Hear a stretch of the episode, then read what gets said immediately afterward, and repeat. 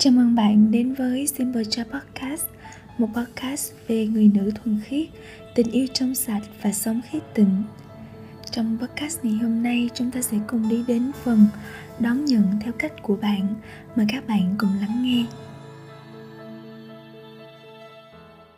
Một chia sẻ thực tế. Trong thời trung học, Justin và cô bạn gái nghiêm túc đầu tiên của anh ấy chọn quan hệ tình dục. Lúc đó Justin tin rằng tình dục là tốt nếu có mối quan hệ nghiêm túc. Tuy nhiên, khi anh ấy đã đến tuổi hai mươi mấy, anh chia tay với cô bạn gái đầu tiên ấy và trải qua nhiều mối quan hệ dài ngắn khác nhau cũng như mức độ sâu đậm khác nhau. Cuối cùng anh nhận ra rằng mình đã lên giường với những cô gái vốn chỉ là bạn bè, ngay cả với những người phụ nữ mà anh không bao giờ chọn để hẹn hò rồi anh gặp Rachel, người phụ nữ mà anh mơ ước. Cô đã chọn dành quan hệ tình dục cho hôn nhân mà thôi. Tình dục có ý nghĩa rất lớn đối với cô và cô rất trân trọng hành vi tình dục. Justin nhận thấy mình đã giản lược tình dục xuống chỉ còn như một môn thể thao, chỉ là một hành vi thể lý anh vui thích thực hiện với nhiều người. Trong thời kỳ đính hôn, Justin nhận ra rằng hành động mà anh và Rachel trải nghiệm trong đêm tân hôn sẽ mang một ý nghĩa hoàn toàn khác đối với anh và cô ấy. Đối với cô, tình dục nghĩa là tất cả, còn đối với anh, cô ấy là người phụ nữ kế tiếp và là người sau cùng. Tình dục tuyệt vời mà chúng ta định nghĩa ở chương trước nghe có vẻ hấp dẫn. Nhiều người khao khát muốn sống tình dục ý nghĩa và tuyệt vời trong hôn nhân và trước hôn nhân nữa. Bạn không thể có cả hai sao. Không thể. Cho dù chúng ta hưởng dùng tình dục như thế nào, cho dù chúng ta cho tình dục có ý nghĩa gì đi nữa, thì ngoài hôn nhân, tình dục vẫn bị biến thành một thứ gì đó kém giá trị hơn một quà tặng rất nhiều. Có một tin vui là qua việc thực hành trung thành sống trong sạch, chúng ta có thể có được sự biết quý trọng quan hệ tính dục, bất kể chúng ta đã làm gì trong quá khứ.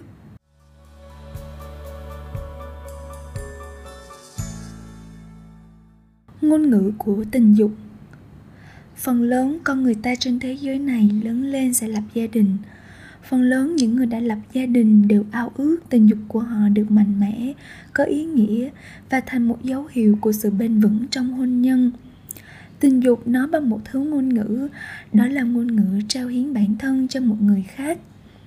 Thánh giáo hoàng doan phaolô II cho rằng tình dục nói ngôn ngữ của sự tự hiến đây là ngôn ngữ mà chúa đã đặt vào trong đó và là ngôn ngữ mà trái tim nghe được.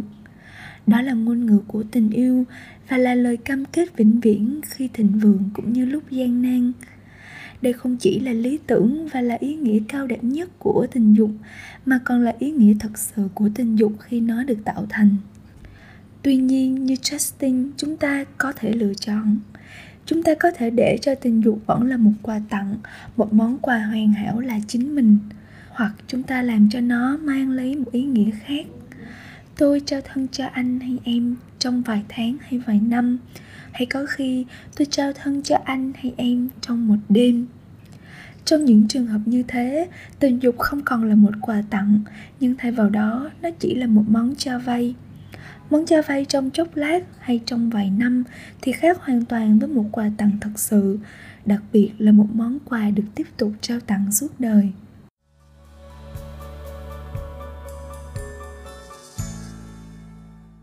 Hạ thấp giá trị món quà Khi chúng ta cho vay chính mình, nó ảnh hưởng đến ý nghĩa quà tặng.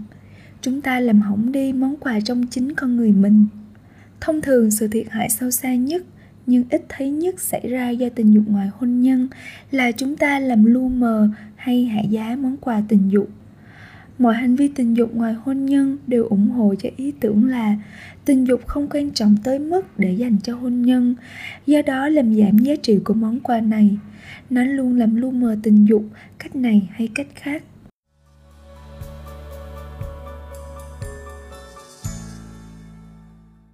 Làm suy giảm khả năng trao tặng với trọn tâm hồn.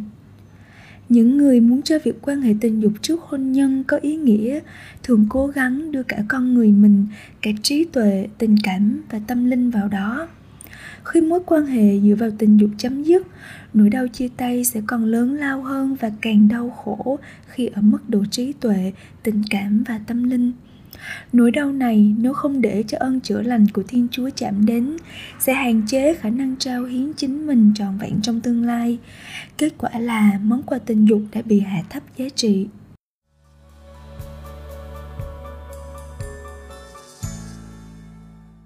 Nhàm chán do muốn tự vệ.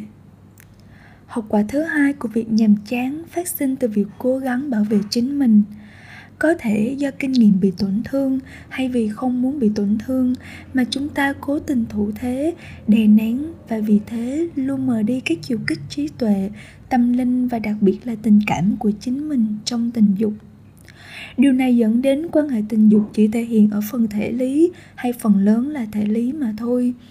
Loại đề phòng này từ bên trong vẫn cho phép chúng ta hoạt động tình dục và dường như vẫn giữ được tình cảm lành mạnh sau này khi chúng ta kết hôn và ước muốn trao hiến trọn vẹn chính mình, thì chúng ta không còn khả năng thực hiện nữa.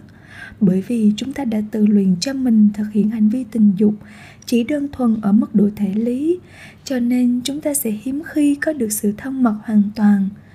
Tình dục trong hôn nhân vì thế sẽ trở nên kém sung mãn hơn là nó đáng được bởi vì đã bị làm nhàm chán.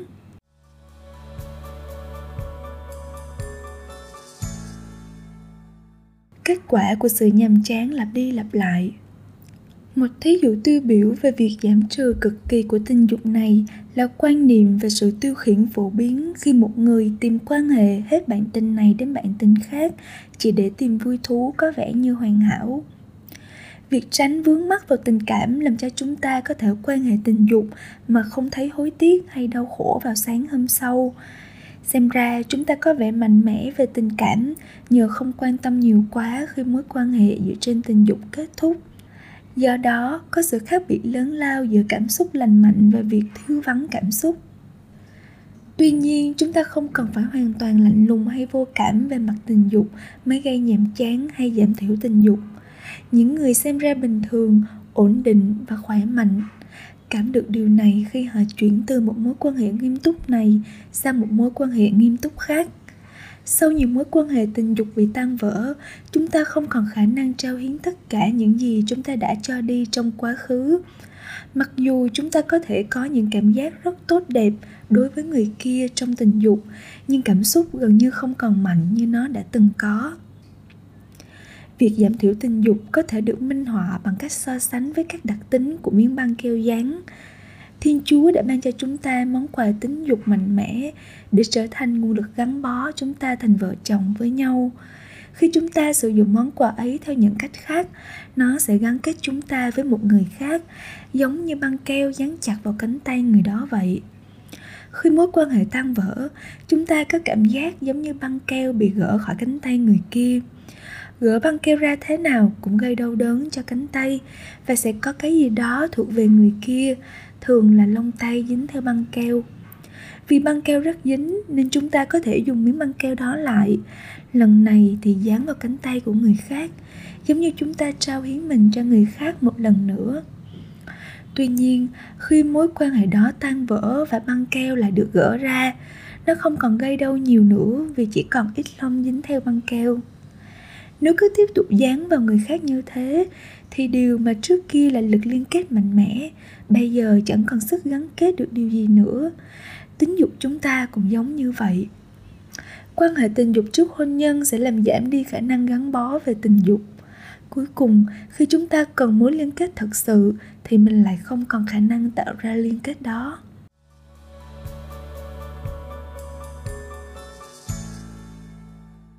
Dù là qua nỗi đau đớn xé lòng hay qua việc chúng ta cố gắng tránh những cơn đau, chúng ta vẫn làm hư hỏng các khía cạnh trí tuệ, tình cảm và tâm linh của tình dục, làm biến dạng và hạ giá món quà tình dục.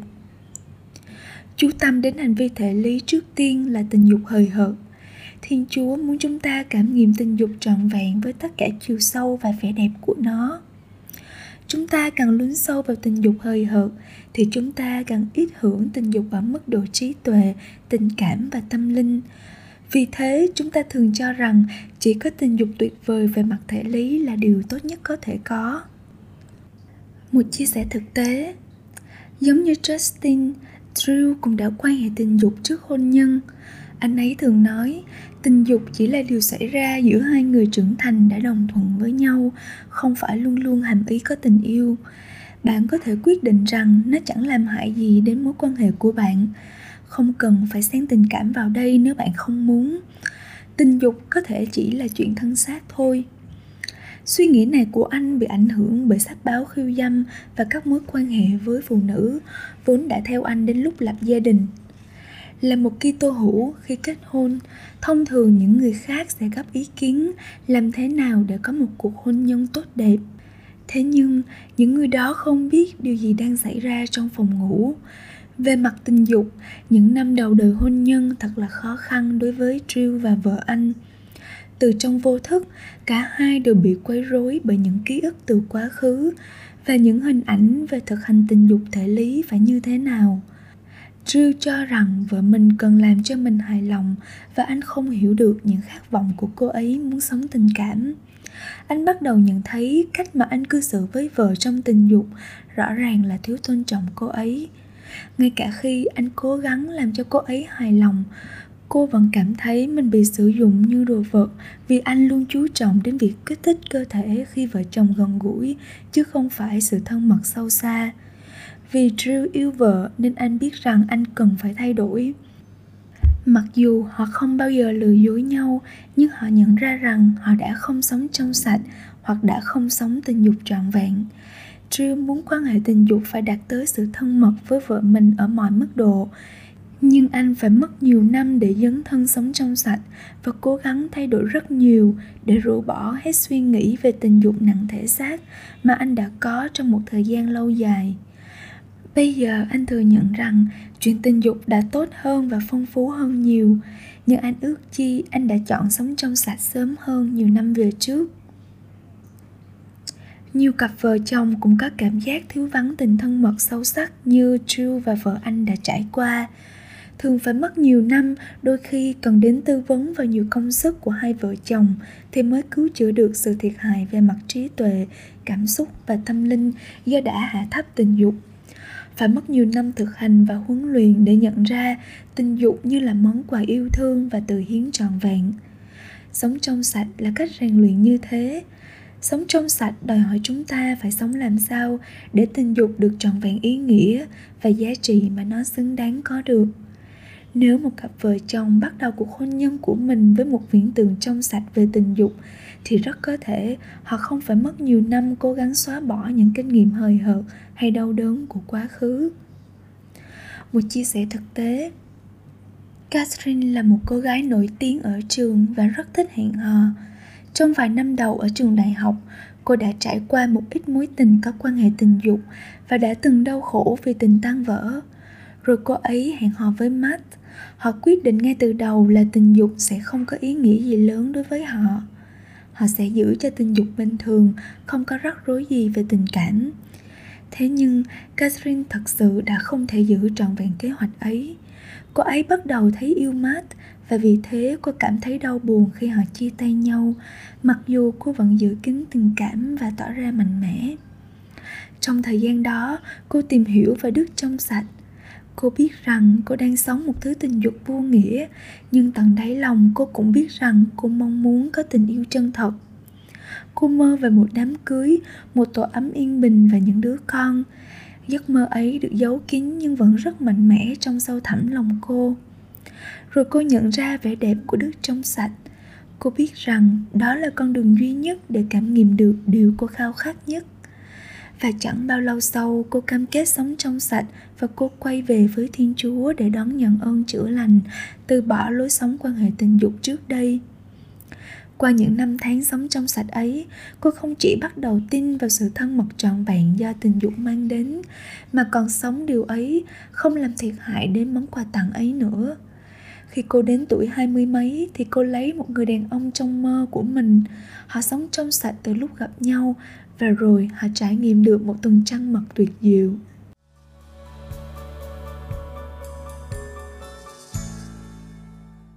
Cho dù chúng ta làm giảm thiểu tình dục ở mức độ lớn hay nhỏ, chúng ta cũng đang cố gắng thay đổi ý nghĩa của tình dục để nó trở nên thuận tiện cho chúng ta.